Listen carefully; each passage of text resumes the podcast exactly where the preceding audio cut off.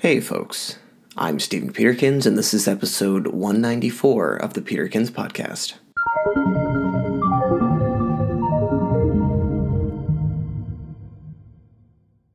Today, we're going to talk about Bitcoin. Every few years, the price of Bitcoin goes up enough to the point where people start to get curious about it again. Currently, Bitcoin's price is at around $16,000 USD which means invariably that the research cycle is just about to pop up again. Having once worked on a cryptocurrency myself, I've had the ability to learn a little something about Bitcoin, the value that it brings, and where it fits into the global financial landscape. To begin with, let's start with what Bitcoin actually is. Bitcoin is a digital currency that was created in January 2009. It follows a set of ideas put forward in a white paper mysteriously created by the pseudonymous Satoshi Nakamoto. It's believed that Bitcoin was created by multiple people, but who these people actually are remains a highly disputed claim to this day, more than a decade later. What's special about Bitcoin is that it is highly distributed, decentralized currency.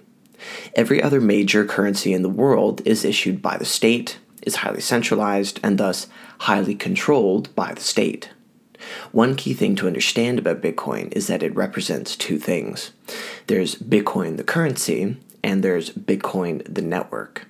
Bitcoin, the network, is a collection of computers which are connected and are all running the Bitcoin software all the computers on the network process transactions of Bitcoin and store the information onto a shared ledger known as a blockchain. If you want to simplify blockchain beyond the buzzword, you can simply imagine it as a bunch of connected Excel spreadsheets. Each transaction is a row in the spreadsheet, and because everyone in the network has the same list of spreadsheets and rows, it's transparent and no one can cheat the system.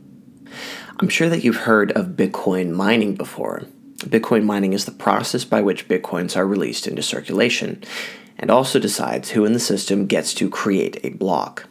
By solving a computational puzzle using a ridiculous amount of computing power, a miner wins the privilege of creating the next block, which in turn verifies a new set of transactions across the network.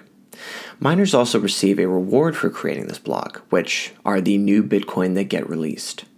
The Bitcoin software is hard coded to only ever have 21 million Bitcoin in circulation, which means that the Bitcoin reward is halved every 210,000 blocks. One day, there will be no more Bitcoin left to release, and the miners will have to live off of the transaction fees to continue their operation.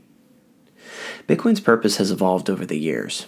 Originally, the intent of Bitcoin was described as electronic cash, However, the mechanism surrounding Bitcoin means that the transaction times can be upwards of 10 minutes, which is not exactly how long you want to wait to purchase your Starbucks coffee in the morning. Over time, Bitcoiners have described it as a store of value. Now, it has a few criteria which makes this claim feasible. The number of Bitcoins is finite, the network is decentralized enough to observe who is holding Bitcoin, and while it's fluctuated wildly, it's shown that it can retain value over time.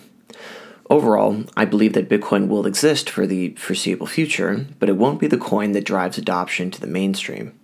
There will be other digital assets created in tandem between the state and the corporate world that people will use to perform actual useful functions to them, and this is what will drive adoption.